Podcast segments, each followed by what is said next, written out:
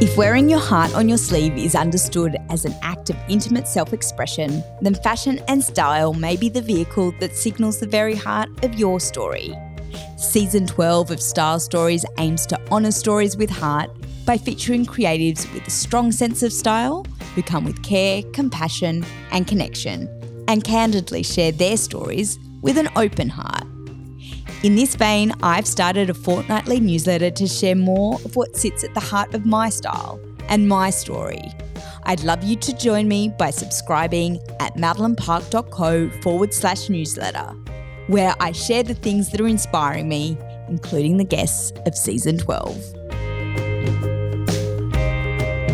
Today, I'm chatting with Charlotte Ree, devoted home cook and author of Heartbake a personal memoir that not only chronicles Charlotte's stories of love through her love of food, but includes recipes to feed the heart and soul.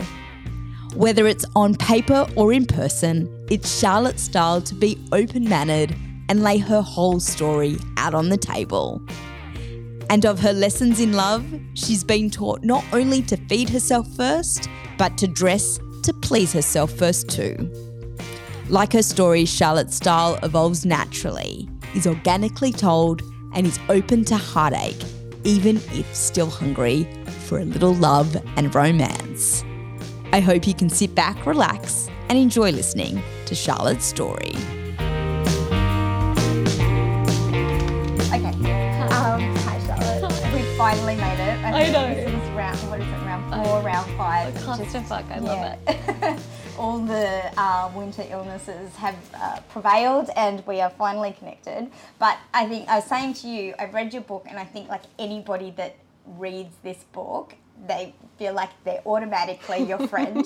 um, uh, you have such an honest and very transparent like portrayal of who you are and i think that's what's so refreshing and what's so lovely and compelling about your book uh, but i also love it because what you do um, with food is you use food as a mechanism to tell your story and that's what i like to do with the podcast uh, but especially how you just lay it all out on the table. Um, and one of the dishes that you uh, start off with in terms of an early memory of food for you got me going from the beginning because it's spanakopita or spinach pie. Yeah. And through this the series of style stories, my mum's spanakopita comes up a lot, oh. and um, and it's because she's passed away, and it's her legacy dish that she's passed on to me that I cook, and every time I cook it, I think of her.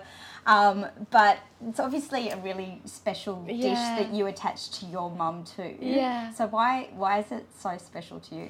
Oh, it's because it is like my mum in a mouthful. Like it's a mm-hmm. hug in a mouthful. Mm.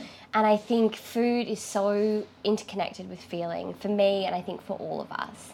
And when I was at a really low point and I'd left my marriage and we were, I was in lockdown and I couldn't go and see my mum because she lives a six hour drive away, I knew that if I made that, she would be there. And I know that one day when she isn't around, I'll be able to make that and have her there with me, kind of like you do. Yeah, yeah, hundred percent.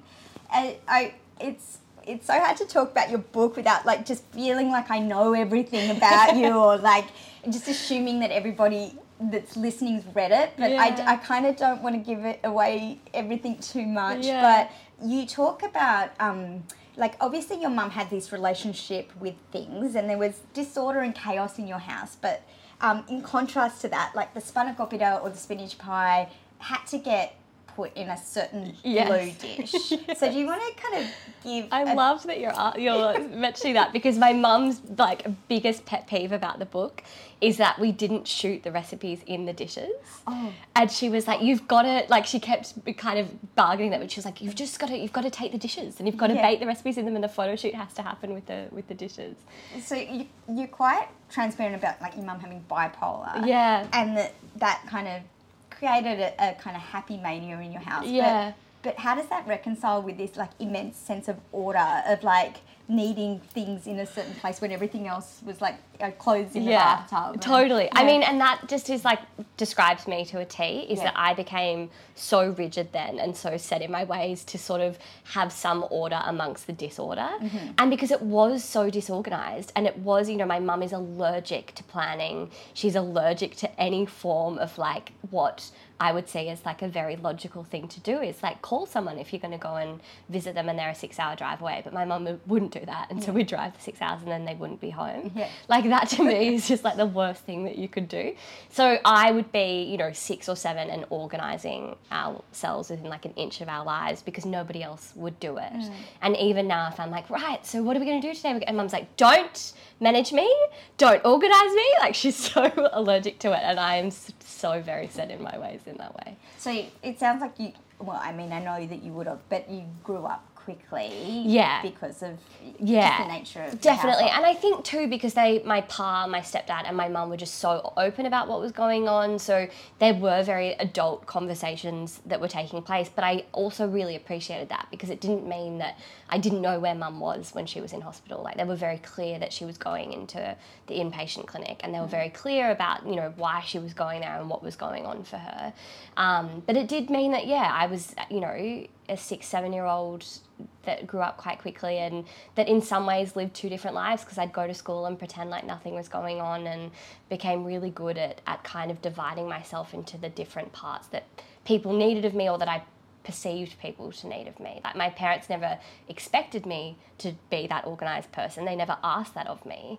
But I just thought that was what I had to do to sort of make things work. I think as a kid, when I mean, we all as children, no matter how difficult our, or uh, disadvantaged our situation is, we Yeah. find ways to adapt to Yeah. the situation. I mean, I'm even observed my two kids, yeah. and they're they're becoming so different from each other, and it's a way of finding visibility. You know, like Yeah. to okay, if he's like that, then I'm going to be like this. You know, um, and I I think that it's it is just a Yeah. okay. Well, which part do I fit Yeah. into? And Like- that always fascinates me. Like even now, um, none of my friends have kids yet, Mm. but um, even just looking at people that I know that have children, that they can have the same, um, you know, mum and the same dad, the same genetics, and yet they're so different. The Mm. Yeah. children, I find that so fascinating. Yeah. But you're right. I think everyone finds different roles for themselves or different ways, yeah, to sort of fit and make things work. And mine was definitely to be what I would describe as like a goody two shoes and someone who was just really like you didn't have to worry about me. I was always just going to be, yeah, this is what I've got to do and, and how I'm going to be. But then that meant that I was a very big people pleaser from a really early age. And so um, when things happen like this morning where I was running late for our interview, I get really, you know, anxious because I hate the idea that, you know, I've put someone out or I haven't people pleased and it's still, I have to rally against that all the time. Yeah, and I, I think one of the joys of reading your book is that I can completely attach to those same sense of people pleasing Yeah. uh, tenac- uh, tendencies. Sorry, Yeah. and um, and and so yes, it, it very much resonates with me. Um, so going back to your mum, I Yeah. yeah, as I said, I'm really curious about this this idea that she had to have only food in certain places. Yeah. Did did that sense of one thing needing to be with another pertain to any other areas of her life? Well, she was, and I mean, I like that too. Like, I like to serve ice cream in a certain bowl or with a certain, like, I think we could all have those sorts of things. Like, yeah, it's got to be out of this dish. But she, um, freakishly, is like would align all of her like cups in by color. We have like all of this like vintage kind of like retro glassware, and so that's all arranged by color. Plates are arranged by color. So she would be organized in that way, um, but not in any other way what about her clothing?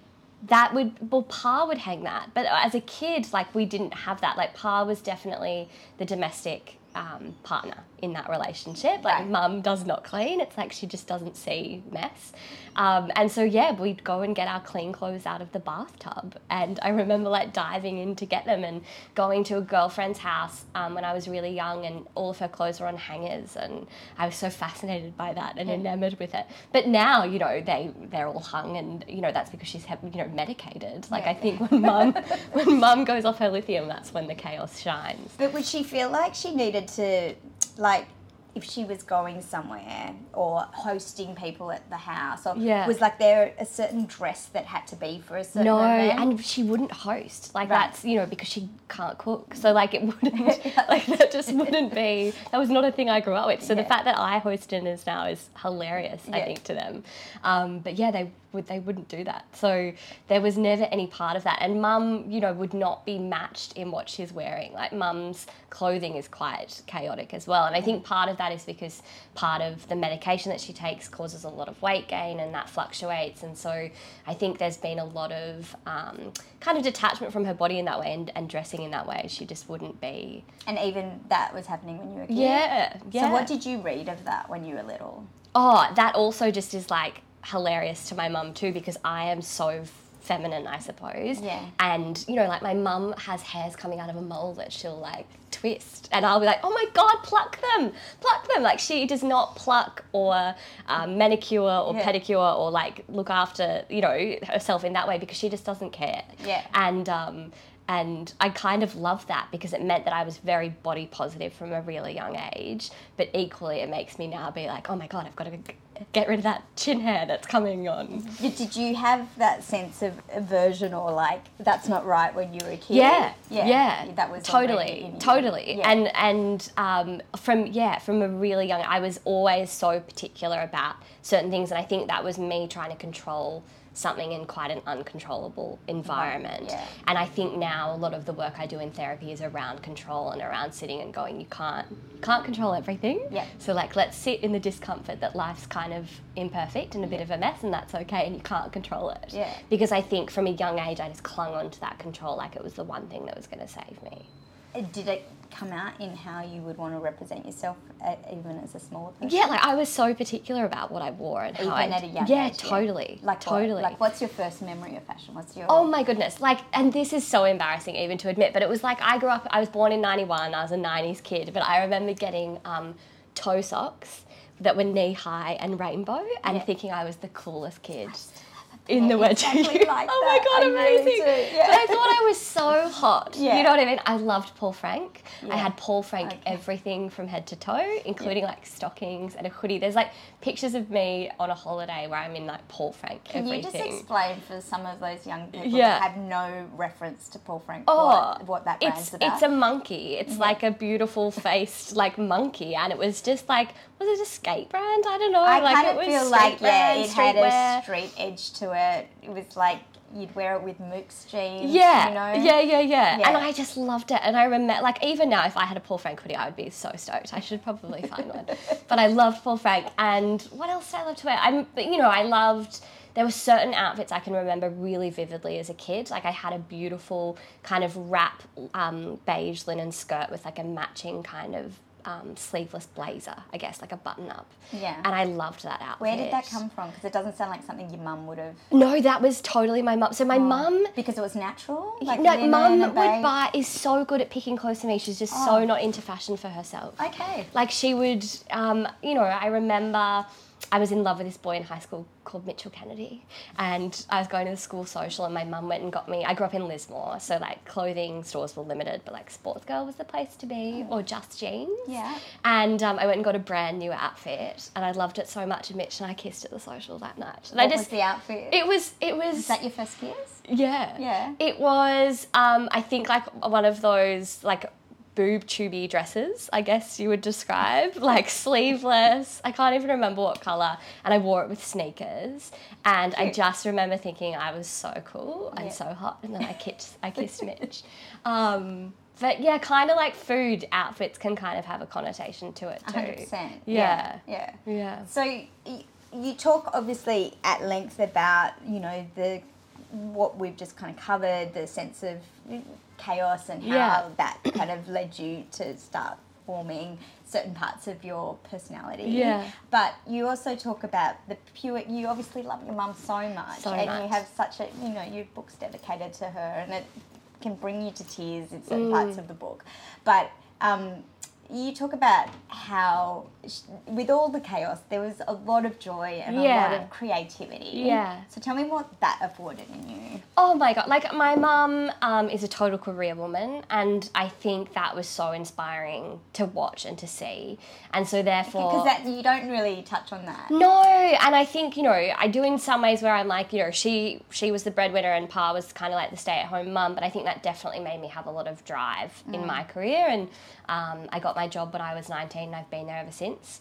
Um, and so, So what was she doing? Mum was in education, so she Okay. was spearheading. Um, basically, it was called transition, and it was basically going into Indigenous communities like Coraki and um, getting people to um, their children to be able to transition from home to school. And so it was amazing, you know, um, to sort of watch her do that and see her do that. And um, she worked with a lot of special needs children as well. And so I think seeing her sort of be really passionate and do something so amazing that was changing people's lives was really inspirational. So you talk about your people pleasing as a kind of coping mechanism. Yeah. But it sounds like that sense of giving back to other people, think about other people. Yeah, my yeah, mum is like the most generous person you've ever met, and I think sometimes to her detriment. And I guess I've kind of definitely taken that on board. But I think the biggest thing for me is that. Um, and a lot of therapy, but my therapist was really amazing. My therapist mum has bipolar as well, and my therapist is in her sixties, you know, but has kind of lived that what I'm, you know, have lived and, and going to live. And she was so incredible in sort of separating my mum from her illness for me, and I and realizing that you know, they're two separate things, and she is this person, and it's about appreciating her and enjoying her for everything that she is, and not trying to manage or change or um, expect something different, you know. And I guess that's really an incredibly beautiful thing is just appreciate her for exactly who she is and find the joy in that. Well, the way you've written your book, it sounds like you you do just that. Yeah. uh, which is so nice. Yeah. Um, in terms of your creativity, though, obviously it's landed a lot in the space of books and writing. Yeah. And as a kid, you delved into that world a lot. Like your books were very books. sacred to Yeah, you, right? yeah. Yep. I just I just always loved reading and we didn't have much money growing up, but my mum would always let me pick a book from the Scholastic catalogue. I don't know if you or Yeah, your listeners no, had I- that. But you know, and I'd be so cheeky. exists. Yeah. exists, But. I'd be so cheeky I'd like always pick the book with it had like a necklace that came with it or you know, like clip on earrings. I would always do that. But But um someone with kids, let me tell you that that whole process still exactly amazing. but I would fawn over it and I would circle the books that I wanted to read, and um, it was just such like a beautiful thing that she did in letting me kind of have that.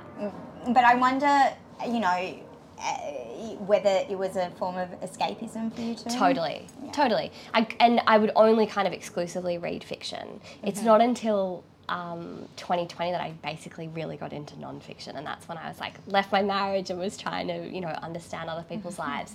But reading, yeah, it was so a funny. total. That, that says so much, doesn't it? Yeah. It- anyway, we'll get into all of that. um, Um, were you attracted to certain characters? Like, if you if it was a level of escapism, did it matter what you were reading, or were yeah, you? I was quite I was quite picky. Like I loved Enid Blyton in mm-hmm. particular. Like Far Away Tree was one of my favorite books. I often loved characters that were going through like interesting or difficult times. like wonder I wonder why. but I loved um, yeah, I loved Enid Blyton. I loved there was a book called like Milly Molly Mandy, which I also loved. And books that had like Milly Molly Mandy, I remember in the um, end papers, like when you open the book, there was like a map of her town, and I loved that. I loved being able to see where she was and what she was doing. Yeah. Um, and as I grew older, you know, I got into Andy Griffiths and Paul Jennings and Wicked and all of those sorts of things. But I just read voraciously and I loved to read everything. And my nan, my mum's mum, was a really big reader. Were you ever attracted to like those characters? Like, I guess, do you remember the book Hating Alison Ashley? Yeah. Who did you want to be in that book? I think I just wanted to be everyone. Like I love, like I, I genuinely mean that. I just loved it so much, and like Yeah. looking for Alibrandi. Yes. And like, um, even like I loved Max Remy Super Spy, which is like Deborah Abela. Like I loved, yeah. I don't know. I read everything. Yeah, I yeah. loved it. I guess I'm trying to see whether you, um, you, whether you kind of were attracted to a form of life that was a little easier or a little simpler. Like Yeah. you, you know, you you referenced like the going to your friend's house, Yeah. and seeing all the like clothes hung up, Yeah. and like I think I did that more so in a doll's house that I played with. Okay, And so more so that. than reading, like, and I played um, embarrassingly with my doll's house until I was like 15 years old, and then I turned into The Sims, and so then I'd do it through that. But I lived like I would play, make lives that were like a nuclear family, which I didn't have, and you know, a, the perfect kind of family. Yeah. And I would do that on The Sims too. Like I would just build them and make them have babies and then go to work and just live that really sort of um, Groundhog Day, I guess, which Yeah. I really was hungry for. Yeah. And I think even now, like I would love to live a really simple life, you know, and just be really anonymous and easy. I say that, but I probably would get bored. But I mean, like, I think there is a part of me that from a young age really was drawn to that and sort of craved that. That perfectionistic. Yeah, and I and Ideal yeah, and I remember feeling jealous of children that like whose houses I would go to and and those sorts of things. And so when I read, I didn't read books that had that, and even now I don't read books that have that. Like I love grit and I love depth and I love meaning and I want more. And I remember when I was like reading a whole bunch of memoirs as I was writing mine, I was like, I want more. I want more from you. I wanted some. A lot of the time, I felt really disappointed that someone didn't give more. And I guess what I've sort of realized is like I kept longing for that idea of perfectionism, but no one's got their shit sorted, and life is really imperfect. And probably all of the parents of the children that I went to and felt envious of didn't have it together. It was just this idea that I had in my head, like a longing. Yeah. And actually, like, I had it pretty great. Yeah. It was just different. Well, it was happy and it was love. Yeah. Right? Yeah. Um, you also talk about your dad and like your Yeah. disconnected relationship with him. Yeah. I'm wondering um, when you know when I was thinking about our interview and in terms of how you presented yourself. Obviously, a lot of it was about the household you lived in and, Yeah. and your you know your relationship to your mum.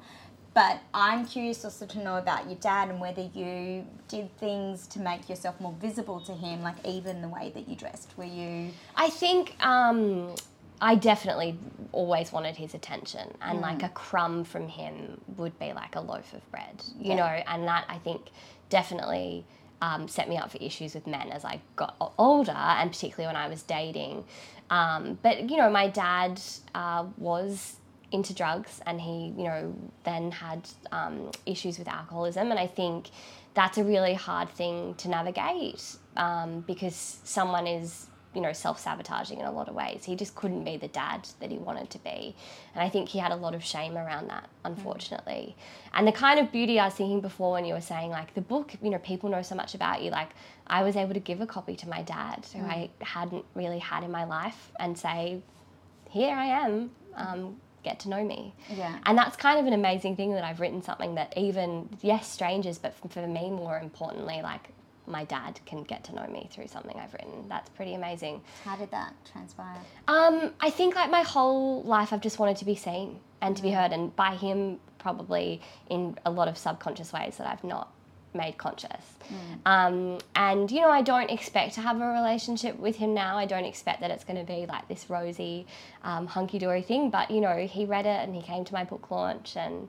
And we had a lunch and I made the spinach pie and it was probably the worst I've ever made it. like it tasted kind of only of the effort it took to make it and and that's that's hard. I think Was it a lack of effort because you felt like he like you didn't you didn't feel like you were prepared to give Oh that to him? yeah, and I and I think there's now long gone a point where I will cook, um, wanting to give pieces myself to people. Like I kind of feel um, averse to it at the moment. Like I just want to cook for myself, and the times that I have cooked for other people when I haven't felt like it, the food does taste really crappy. Yeah, You know. yeah. Um, and so it was. It's a gift, I think, this book because I think it enabled him to sort of see me in a way that he hadn't before and you know say that he was proud of me and that did mean a lot Yeah, I'm sure. Like, Yeah. I'm really sure that it would, especially given you've been so just disconnected and Yeah. like somewhat estranged. Yeah. And he had no capacity to to really probably think about No. more than himself as you were growing up. Going back to the point you saying like you were really desperate to be seen. uh, For a lot of younger people and Mm. teenagers, that would translate into something that is rebellious and um, disruptive and colourful and kind of crazy. Um, but it feels like that didn't happen to you from a kind of visual I think or not in childhood, but my god, in like my twenties, I was a col- like a color bomb. Like you Yeah. just have to look at my first book to be like, who is this person? Yeah. But I would be Gorman and Marimekko exclusively. I would pattern everything, match it with like giant rings. Like I had a fringe and a bob. I had, you know, I was totally that whole. I was hiding behind that. I think in a lot of ways. Yeah. As much as I, that was to be seen, it was also like I'm going to hide myself in. But in before that, do you think that you were a kind of, you know, when you talk about some of the outfits that you remember that Mm. are poignant to you, like, was that about the perfectionism that you were trying to not only control in your own life, but Yeah. aspire to? Yeah, and I, you know, I remember two things my mum always said to me. She said, um, never have laddered stockings and never have chip nail polish. And so now, I know I saw your nails. No, you don't, you don't, you don't. But, but I can't stand it on me. Like, I Yeah. literally picked off all of my shellac so terribly the other day. Um, because I just, yeah, I, I just hated, I hated that. And so I hated having dirt under my nails. I hated getting my hands dirty. Yeah. Um, I had to like shower twice. Like I was always that kind of like, okay, this is how I need to, this is what I need to do and how I need to be. Yeah. So in the book, um, it's obviously called Heartbake. Yeah. But it's about heartbreak on various levels. And Yeah. obviously we're kind of delved into your family situation. But I think one of the things that I I loved about the book as a female that's worked through various friendships is that you talk about heartbreak as not having to just pertain to romantic relationships and that that friendships can often I think some of the biggest relationships in your life are the non-romantic ones, Mm. and fri like female friendships in particular can be as big, if not bigger, than a romantic relationship. And I certainly had that with with my best friend. Yeah, and you talk about that in the book and Yeah. how that kind of, I guess, dissolved is Yeah. the word for it. Yeah. Um, do you feel like, as you were like in, getting into your early adult years, you um, placed a lot of identity on the female relationships around you? Like, did you put Yeah. pressure on those friendships?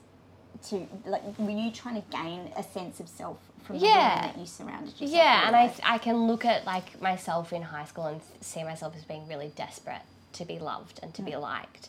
And you know that was really hard because high school was really hard and and um, you know I got bullied and um, called googly eyes and like the girl with the crazy mum and and that's so hard because I think you know as a kid trying to understand mental health you just don't understand. And so if people say that, then you're like, oh.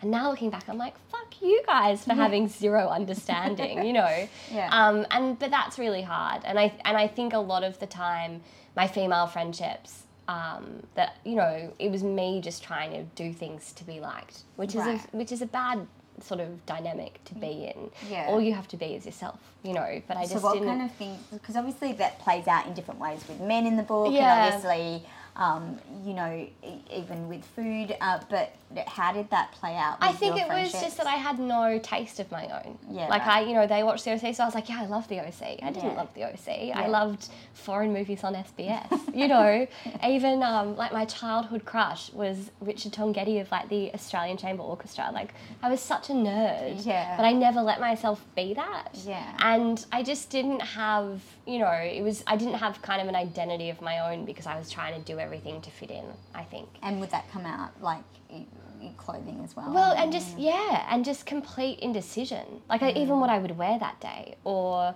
um, what I would want to eat. Like the anxiety would manifest in complete indecisiveness, And so, what, how would a decision get made?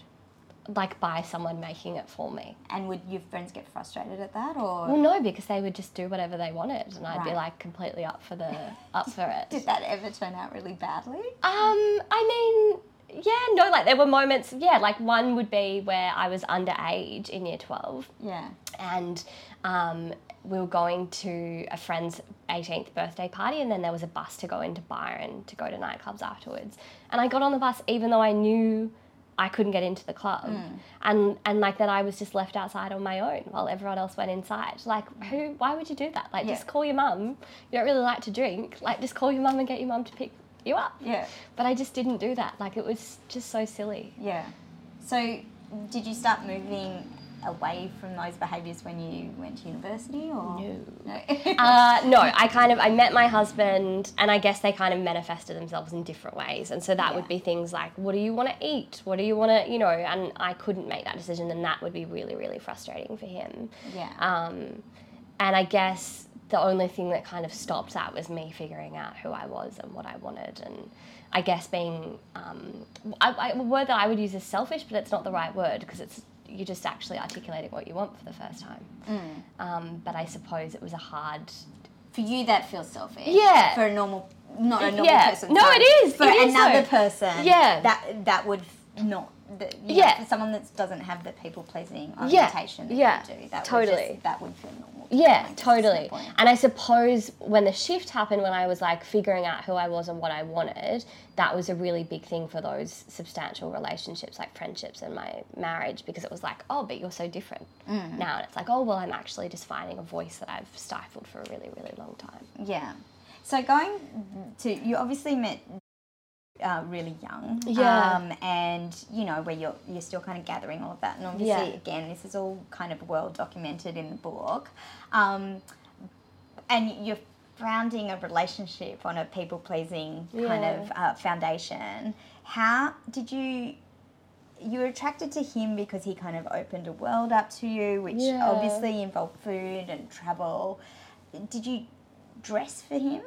Like there were so many things that sounds like not- you did do for him. Yeah, and I'm not, I'm not going to use his name only just to protect him and his current relationship and all those sorts of things when Yeah. I do meet it. But I think, um, no, I was really, you know, I loved what I wore and he was always like very complimentary of what I wore and those sorts Okay. of things. I think that was just around like my Gorman Marimekko era of like patterns and brightness and colour and But it sounds like that still was a part of a process of you Yeah. finding yourself and making start, starting to make your own decisions about Well, you a were lot because of the they quite clothes- bold, Yeah, right? but my mum would also just send me packages of clothes. And so she was also making decisions that were like, here, wear this, and it would look good. Like I went Yeah. through like a whole like retro era of wearing like big frocks and, you know, rockabilly kind of thing.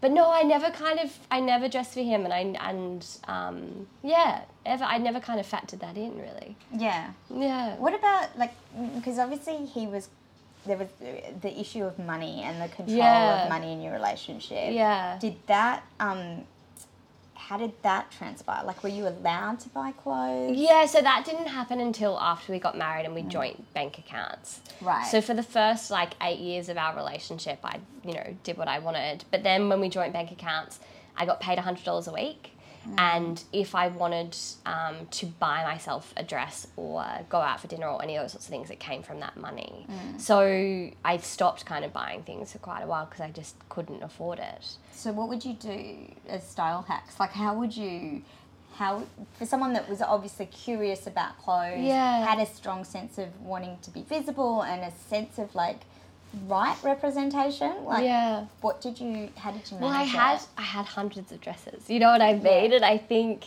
um, and I think I could just rotate them, and and they were all shift dresses. Like I didn't really ever wear anything that was showed cleavage or hugged my body. Like I was very um, kind of disassociated in that way, I suppose. But I don't know. I think you know the biggest purchase around that time was probably my wedding dress, which was like the most. Um, me of all at that time, I think. Now I would wear a really different dress. But at that time, I was so into like Frida Kahlo and colours and patterns. And so it was a tulle gown that was long and had um, like organza kind of sleeves. And so there were flowers, coloured flowers, yeah, But- stitched all over it. Um, and that dress was inspired obviously by Frida Kahlo, but also a, a trip that you had to Mexico. Why was Mexico? Why was that holiday such an inspiration for you? Oh, I think because we were just so in love, and you know, we we'd call ourselves guapo and guapo, and so our wedding theme was like Los Guapos, and Okay. um, and we had tacos that came out at midnight for everyone to like soak up the alcohol, and we had the mariachi band at one point. Like, I had a big Frida headpiece um, that I wore after the ceremony.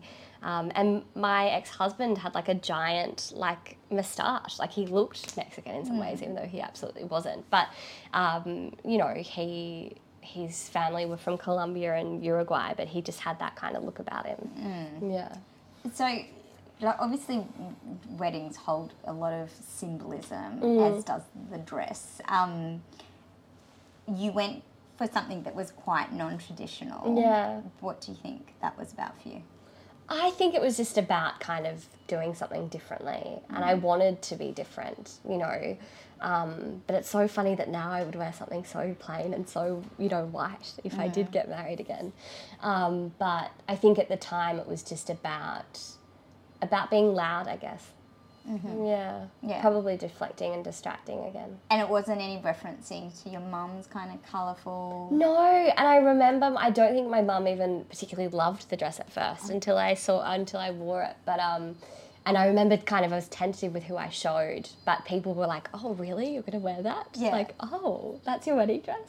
But I loved it. Yeah, I really and yeah, I really, really did love it. yeah. Well, it was very beautiful, Yeah. Mm. but I understand it doesn't necessarily fit every sentiment. Um, I want to go back to something you said earlier in the interview because when I was reading your book, what I found hard to reconcile was uh, how you were in your relationship, in your marriage, versus the trajectory you were on career wise. You, the way it reads, or the way I heard it, was you know, you were this girl that kind of didn't have a very loud voice in your mm. relationship. And yet you were killing it in a world of like world of publishing that Yeah. is notoriously That's such an kind of cutthroat. Yeah. Is this hmm. returning to that dichotomy of you as a kid, That's, yeah, that's so interesting. I yeah, I was obnoxious at work. Like I think I I definitely remember like a moment in a in a meeting of I just would have been this young upstart. Like I just didn't even have that perception of myself, but I I went in and I was confident and I loved to read and I knew I was good at my job and I grew really quickly. Like I was a manager at like 23. Hmm. And so yeah, that's such an interesting thing that I haven't thought about was the fact that I was so confident and so capable there and yet in my marriage I just was a shell. So? Do you think work was then an outlet for you to, Yeah. to bring more of yourself and like a, almost an amplified version? Yeah, of totally. yourself? Totally. And like I would, you know, I would it would be an escape. I would travel for months at a time and and not have to be home and you know, I was um, liked and you know revered and you know had great relationships and um, and a good reputation and I think it was like yeah I was living a double life. Did you ever use clothes as a tool in your work power? I never would wear like I would wear like the patterns, and I think that became quite noticeable and Yeah. um, recognizable. But um, I wouldn't sort of deviate my day to day style with my work style, if that makes sense. Like Okay. I, I would never be um, corporate in that way, and that's why it's so interesting now that I dress very differently and have you know. A lot of neutral colors and a lot of I wear a lot of suit style like I'm you know changing in, in different ways. I know when that change is quite when you when you look at the chronicles of how you dressed over Yeah. time, it is quite significant. Yeah. But there's a few like parts in between there that I'll, I'll uh, before we get to that. Um, so getting into the integration of food and the significance of it in your life. Um, obviously, the your divorce kind of triggered all of that um, food in, in negative and positive ways. Uh, so, like, I feel I feel hard to repeat it because I feel like I've heard it so much in knowing your story. But obviously, you got um, you you guys broke up just before COVID, and you ended up on your own, and you just developed a relationship with food where you didn't want to eat. Yeah, which I think a lot of that was that I felt like I'd failed my marriage and I'd hurt people and I'd disappointed people and I'd done a bad thing. And so the self talk I had was really, really toxic. And I all revolved around the fact that I didn't feel like I was lovable and that I didn't feel like I was worthy of, of being loved. Mm. And I guess that manifested itself with food and feeling like if I'm unlovable and I, you know, then I am unnourishable, and I, why would I possibly want to cook for myself? Why would I possibly deserve to look after myself? And I suppose that was the kind of crux of it all was that I just didn't. I was so dark. I just didn't see a light, and um, and I found no joy in food. But then you kind of got yourself out of that kind of fairly destructive pattern. Mm. Yeah, yeah. Through food. Right? Yeah, because I remember talking to my mum and she said, You've just got to take one bite out of this elephant, one piece at a time. Like, just eat one thing. And so that was boiled eggs. Yeah. And, um, and then I started cooking for my new neighbours. and that kind of brought me back to myself and brought me back to life. Given that you kind of found your found a way or a path forward through food, is it fair to even ask you whether there was a relationship back to your ex-husband?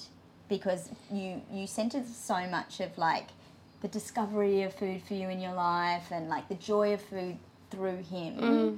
Do you think that you held on to food as a mechanism of preservation because it was like holding on to a piece of him Probably. Like, yeah, that's such a wow. I have goosebumps. That's such a good question. I think, you know, when I moved to Sydney and when I met him, I was 19. I knew how to make like meat and three veg, pasta from a jar, and tacos from a packet. Whereas he could open a fridge and he could pick, you know, five ingredients and make a masterpiece. Like, he, I loved that about him. He introduced me to um, proper Chinese food, like not Ho Ho restaurant in Lismore, but like beautiful food and Indian food and um, Colombian food and like all of these things. So every mouthful felt like an adventure.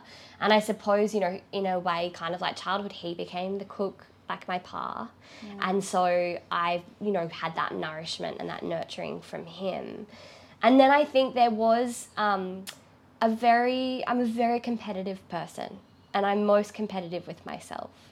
And I think perhaps a big part of that initial time for me of cooking and of becoming quite great at cooking was a competitiveness with him mm. to kind of say, I can do this on my own without you. Ah. So I think it wasn't clinging to him in that way. Mm. It was more so me separating myself from him and finding confidence in the kitchen that I didn't have when I was with him because he was really you know the master at that and I was a very dodgy apprentice you know and there was a lot of criticism around things that I cooked and I think that was his way of trying to help me but because I was anxious or sensitive it didn't come out in the way that he perhaps intended it to so and I perhaps also sorry just reading into it given that you were the higher Yeah. wage earner Yeah. it probably was him trying to assert his own Yeah. power Yeah. or control with Yeah. the household Totally. And I think, you know, it just was about me trying to get that back and to say, you can do this. And that's what I'll say to anybody you can cook. Yeah. You just need to follow recipes and you just need to be patient with yourself because I still stuff up all the time. Yeah. But, you know, I remember making him and his mum lasagna in lockdown and, and delivering it to them. And, um, and he said to me that he now believes that I made a better lasagna than him. And that was like the highest praise of all coming from him because he taught me how to make it, you know? yeah So I think part of that was about actually me just getting a little bit of bite. It's back. so funny because you, you like the, this journey you've been Yeah. on. You've gotten those two pieces of validation that you probably needed the most, like from him and from your dad, right? Yeah. Um, I think that's one of the, one of the things, as I've said, Charlotte, that I love about this book, and I think why it would appeal to, you know, a, a lot of women, especially younger women, Yeah. is that you just like you literally crack the egg and you you lay it all bare, and you say things and write things that. Um, especially younger girls probably feel that they should edit out and that Yeah. they they will sound like the crazy girl if they Yeah. they talk about it. Um, and I think that that is the huge appeal of it is Yeah. that you just freshly put it out there with with nothing holding back and and it, Yeah. that's why it's I feel like we've been mates forever. Yeah. well, I feel like it's like performing open heart surgery on myself. But Mm. I guess the reason why I did it was because when I left my marriage, I remember just feeling so alone and, and like no one had, had been through what I've been through and how am I possibly going to do this? And I think that's a lot because people don't really talk about divorcing young. And I read, I took a week off work and I read really quickly, just a perk of the job, but I read like 12 books in one week. But they were things like, um, you know, a passionate marriage, or you know, I'd go to my therapist's office and I'd feel like Matilda with her um, trailer kind of thing, and I'd be loaded with all of these like academic readings on marriage, or I would read um, Eat, Pray, Love, or I would read um, Esther Perel or Brene Brown, but nothing made me be like, hang on, this isn't this isn't what I'm wanting. I'm wanting someone to be like, it's okay, you're not crazy. Everything you're thinking and feeling has been felt before. Like the fact that you left the marriage but you're thinking about going back, it's okay. The mm-hmm. fact that you are terrified about dating again, it's okay. And I guess I wrote it because all I wanted was to read something like this. Mm. And the hope that maybe someone somewhere might need it and they find it because by being vulnerable, it's fucking terrifying, but it's so liberating as well because it's like by actually talking about it, someone else is going, Oh, I've thought and felt exactly the same thing, but never talked about it. It's funny even the way that you're expressing yourself because the question I'd written down now that I'm remembering it is what did it feel like to exhale? And even it just it that's Mm. Yeah. how it felt. It- yeah. Reading it, your book, it just felt Yeah. like a, I'm Yeah. just letting it out. And it's just like, this is who I am. I'm a total hot mess. I'm not perfect. I'm gonna keep stuffing up. but you're not. But it's but I think it's just realizing like we all have our own thing and our own shit and our own shtick, you know? Yeah. And I guess I can also just look at it now and go, that is a time um, capsule of exactly how I felt and thought in um, November of 2022. You know what I mean? If I was writing that now and going through the final stages, I have grown so much since then and gone through so much and learnt so much. Like it probably would be a different book. But I look at that and I go, oh my God, Charlotte, I'm so proud of you because that's exactly what you thought and felt. And it's me. Yeah. It's unashamedly me. Yeah, it, it is. um, it, so we obviously go through that food journey, uh, and you know, a bit of the fun part of the book for me reading it was the. Um, you dating again and the meals and the effort um, Yeah. and even i love that there was the fashion peppered through there Yeah. like the little romantic outfits uh, that you would kind of put together Yeah. for your dates um, as you came to realize that food you know you, you obviously giving a lot of energy and attention to food for other people Mm. to to kind of fulfill that people pleasing part of you and to, to want to be loved but as you said now you're at a point where you want to cook for yourself you want to nourish Yeah. yourself this big change in your wardrobe that you talk about is this a symbol of that that you now are no longer dressing for other people Yeah, well, I'm not hiding dressing- behind dressing anymore. Yeah. And I guess like it's also just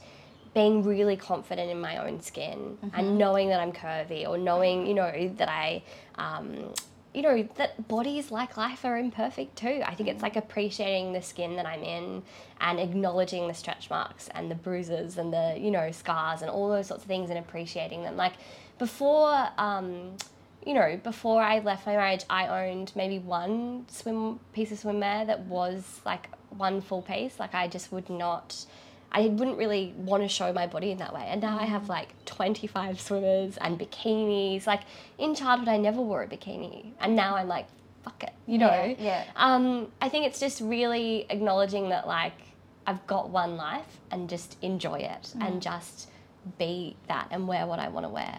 So this rebranding of yours, Yeah. you know, like it's it feels like you've you've you almost stripped it bare in terms of like the colors and the patterns have Yeah. dissipated. Yeah. And it's a lot earthier. Yeah. And a lot more natural. Yeah. And is, do you feel that that's like now just who you love to be without Totally. the bells and whistles? Yeah, and like I just, you know, I I have to be by the ocean. I need to swim every day. That is mm-hmm. really grounding for me. And I think yeah, the earthiness of it is part of that. And you know, like I was running late this morning. Yeah. I think a previous part of me would have been like, "Oh my gosh, we're filming and I need to be all made up and I need to have a full face, I need to have my head." And now I'm like, cool. I, I'll just quickly get it together.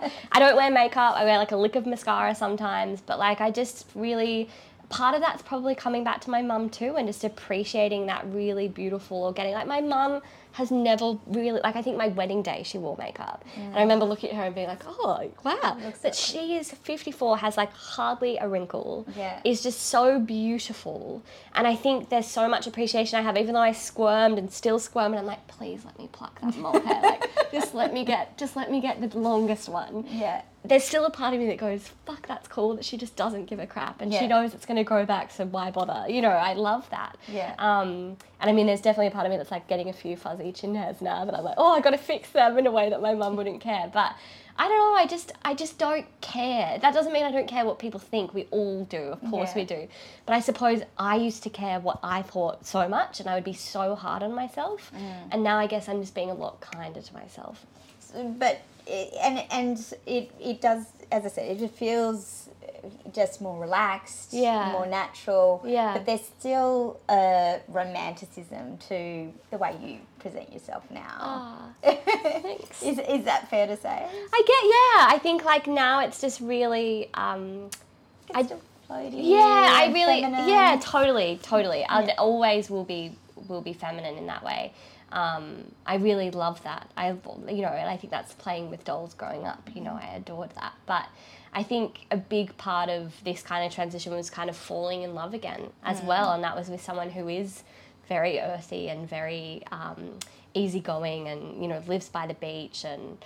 Um, and I think that kind of brought out a part of me that I had forgotten or really put at bay. Yeah, so we're talking about the ginger now. The ginger. Where I like when I was reading, getting towards the end of the book, I'm like, that just ended so abruptly. What happened?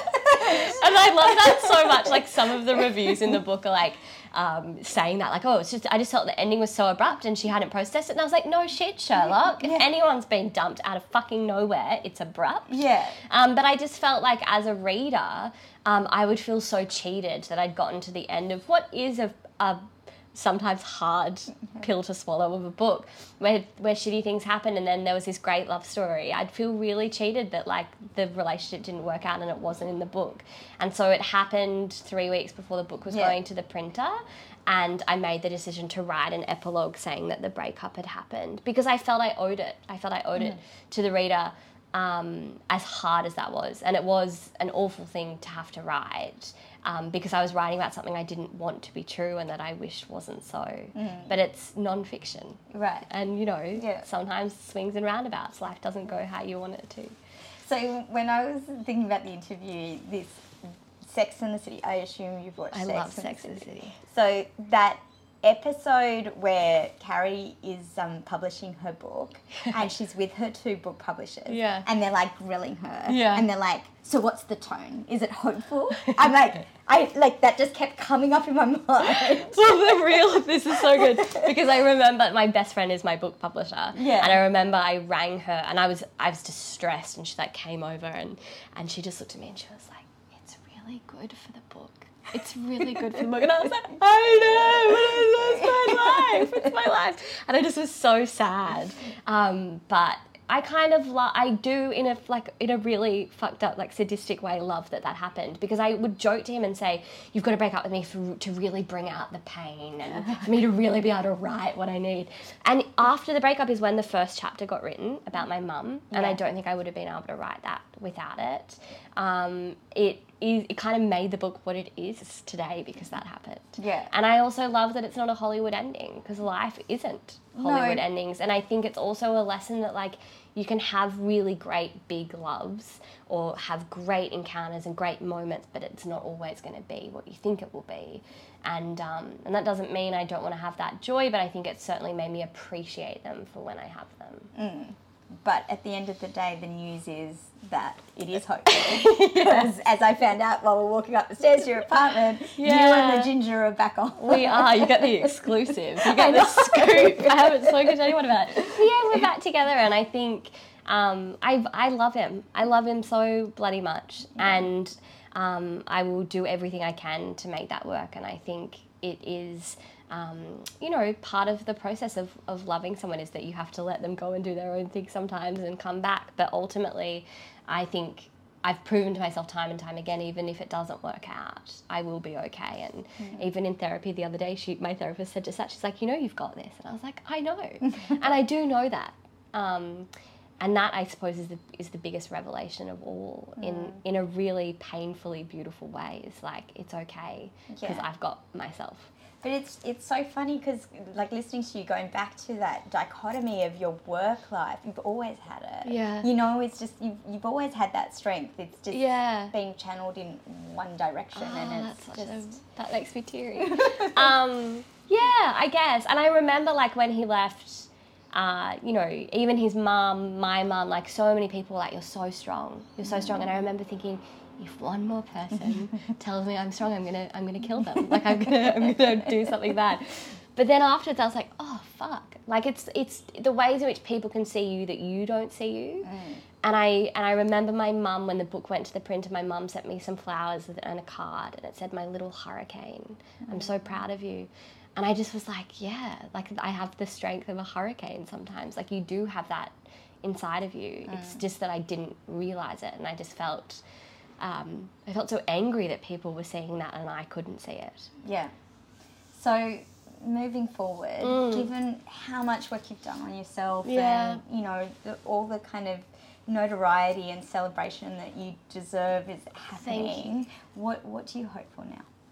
in all honesty, I think I'm a bit burnt out, and I I think um, a big part of the book tour that had to happen was me reverting back to a part of me that was giving off a lot of me, um, in the hope that it would help a lot of people.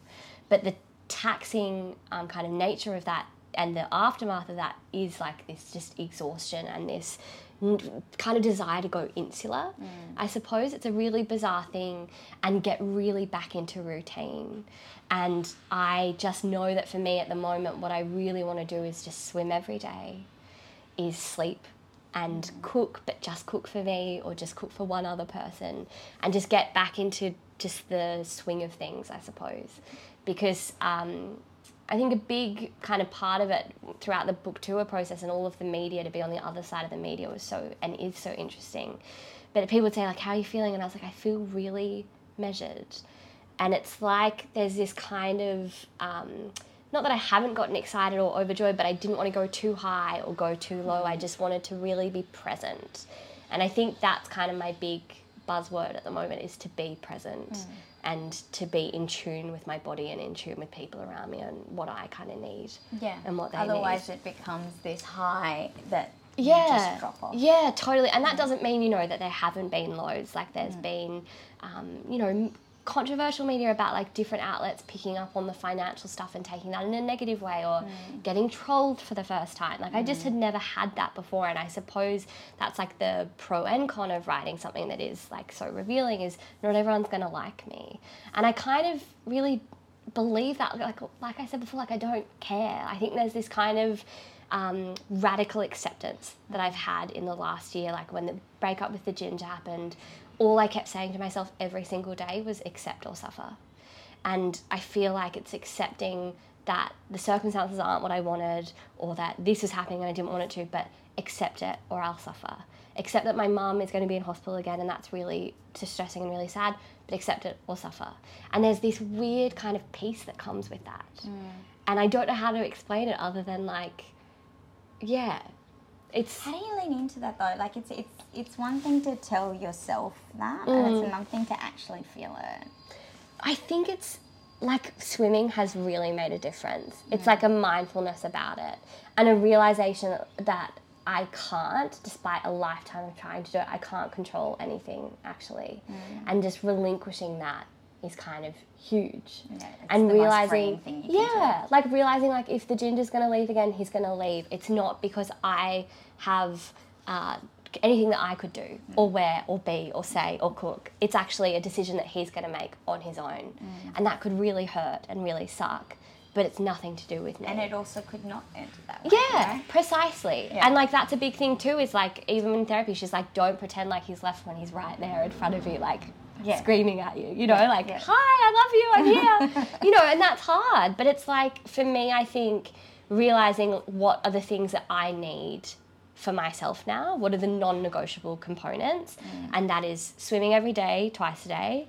It is exercising. I never thought I would be that person that would um, ever get into exercise. But you're still not running the City2Surf. Absolutely.